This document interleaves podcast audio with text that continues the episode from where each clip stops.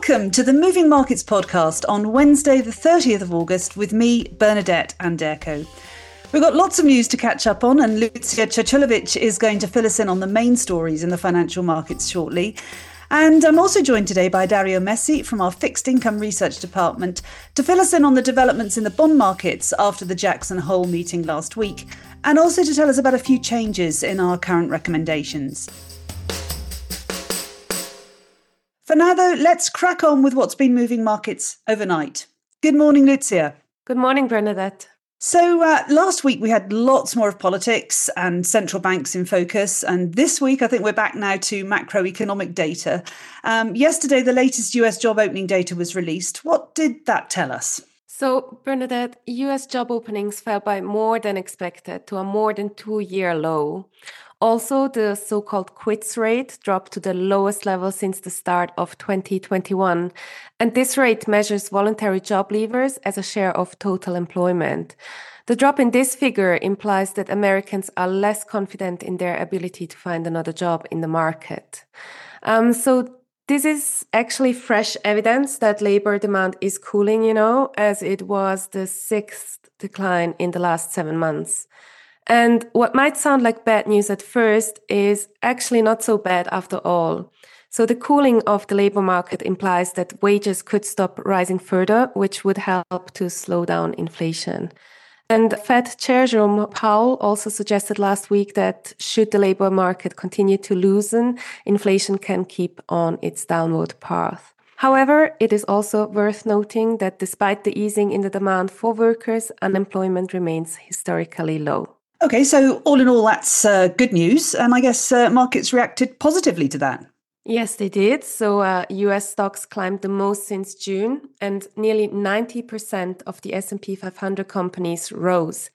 Treasury yields, meanwhile, uh, fell on speculation that the Federal Reserve will be able to pause its interest rate hikes in September.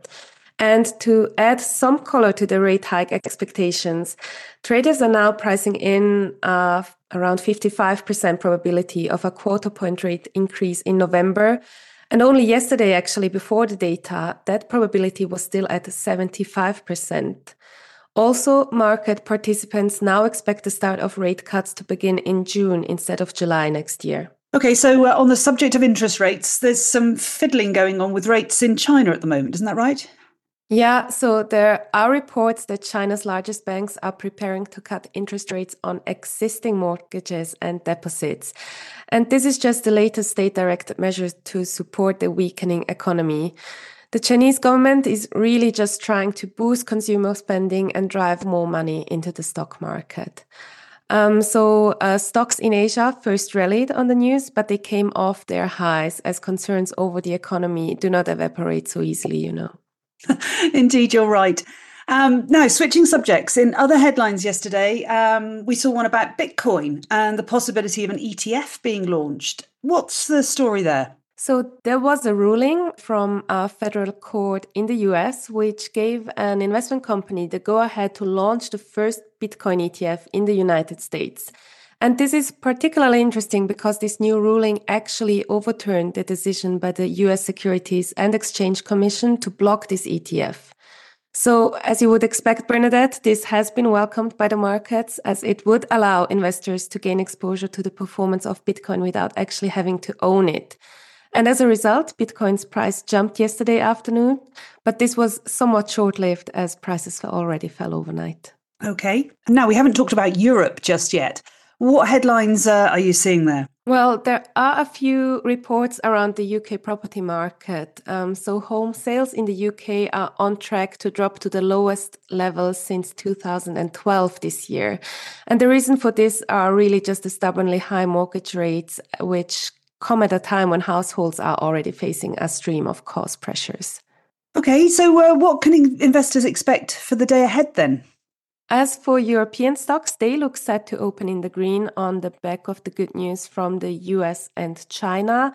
Investors here will be looking out for the Eurozone economic and consumer confidence figures out today. And there will also be a number of CPI data sets out today, which will be interesting to watch. And coming back to the US labor market, which we discussed at the beginning, we will get more clues on that with today's reading on private payrolls and tomorrow's jobless claims figures. The data will precede Friday's government report on the labor market, which is forecast to show employers increase their payrolls by 170,000 in August, while the unemployment rate will likely hold steady at a historically low 3.5%. And we will also get US GDP, wholesale inventories, pending home sales later today, which will all give more indications on how the US economy is doing. And that's about it from me for today. Well, thank you. There's a lot of data to look out for. Thanks for the update, Lucija. Thanks for having me, Bernadette. Now, we had our chief economist, David Cole, on the podcast yesterday, reviewing the comments from participants at uh, Jackson Hole. Today, we've got our fixed income analyst, Dario Messi, on the show. Uh, so we might as well start our session by discussing the bond market's reaction to the statements uh, from Jerome Powell and company. Um, good morning, Dario. Good morning, Bernadette. Yeah, so we had a lot of talk from these global central bankers on Friday, Dario, but they didn't really impart a lot of detail. So, how did the bond markets react? Yeah, in, indeed, very little guidance, as you discussed also already yesterday with uh, David. I listened into uh, the episode, and yes, there was no pre commitment from any of the big central bank chiefs. And this was also pretty much reflected then in the bond market. So, no movement was triggered basically by the, the, the Jackson Hole symposium. And you know, the market is doing what Fed Chair Powell says it should do. Powell says, I don't know it either at the moment where policy is heading. Look out for incoming data. And this is exactly what, what the market is doing. Um, Lucija mentioned it just before with the job market data. Job openings cooling, uh, some rebalancing of the demand and supply in labor market, uh, which should ensure that there is no kind of nasty wage price spiral ahead of us.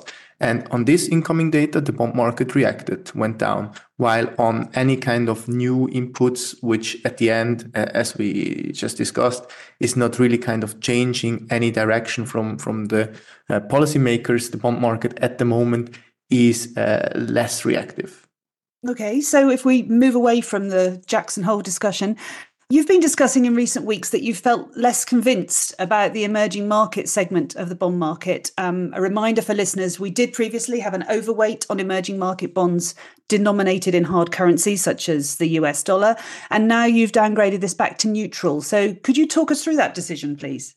Exactly. I mean, we introduced uh, an overweight rating for emerging market uh, corporate hard currency bonds late last year and the, the China reopening team was the trigger there, uh, among other supportive factors, but mostly it was about the China reopening hopes. And it worked surprisingly well. The, the performance was good uh, of the segment so far this year, uh, specifically also if we consider all these China disappointments that we get. Uh, and, and I guess we agree here that China turned from this tailwind more to a headwind now. Um, we kept the overweight uh, for quite a bit longer, mostly because of the positive tactical picture. So there was low net supply of bonds to the market, uh, kind of a scarcity premium here. But this argument is not sufficient anymore in our view, especially as the good performance that we had also means that spreads are tighter now. So also from a valuation perspective, it's less convincing. And also, our colleagues in Asia turned less constructive on the Asia uh, high grade segment.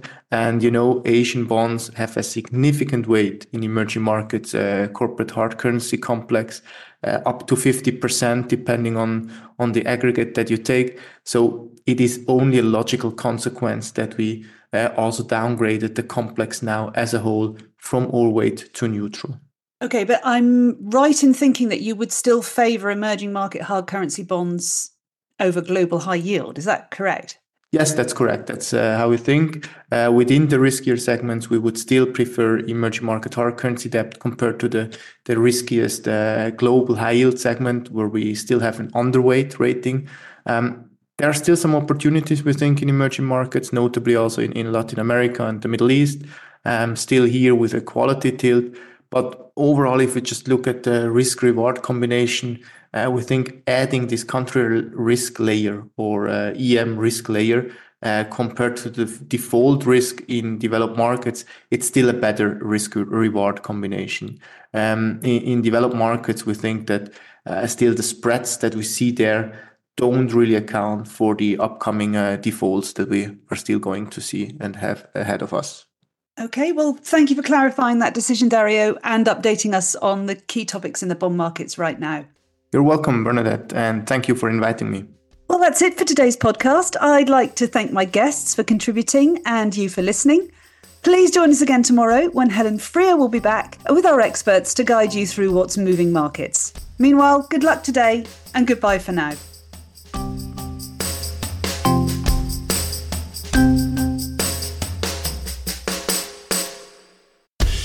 The information and opinions expressed in this podcast constitute marketing material and are not the result of independent financial or investment research.